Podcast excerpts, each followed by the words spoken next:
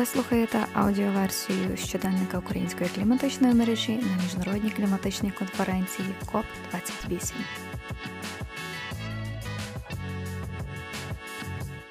Неділя 3 грудня виявилась для українців та українок на КОП 28 не просто робочою, а дуже продуктивною. По-перше, відбулося офіційне відкриття українського павільйону.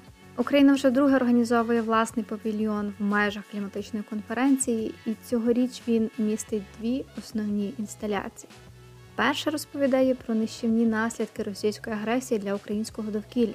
Це візуалізація катастрофи на Каховський ГЕС, що була вчинена росіянами у червні цього року. А друга розповідає про стійкість і сміливість українців та українок на шляху до зеленої відбудови своєї держави. Це візуалізація спорудження Телігульської вітрової електростанції, першої в історії людства вітроелектростанції, збудованої під час війни. З боку громадськості вітальне слово під час урочистого відкриття українського павільйону мала Василина Бельо, керівниця відділу клімату Центру екологічних ініціатив Екодія. Експертка наголосила на важливості впровадження ухвалених в межах КОП рішень на місцевому рівні. В межах павільйону вже відбулися і перші заходи.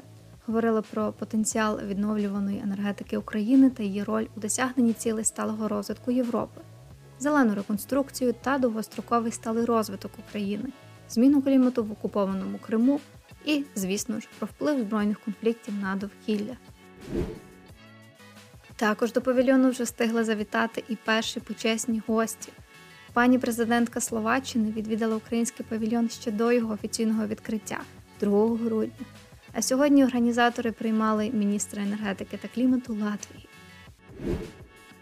Ще одна важлива новина: 3 грудня Україна приєдналася до декларації КОП 28 з питань клімату, допомоги, відновлення та миру. В межах цієї домовленості передбачається зміцнення операційного партнерства та синергії між урядами, міжнародними та регіональними організаціями фінансовими установами та механізмами, громадянським суспільством, місцевими громадами, приватним сектором та іншими суб'єктами для адаптації до зміни клімату та стійкості. Хочемо також поділитися активностями української молодіжної делегації.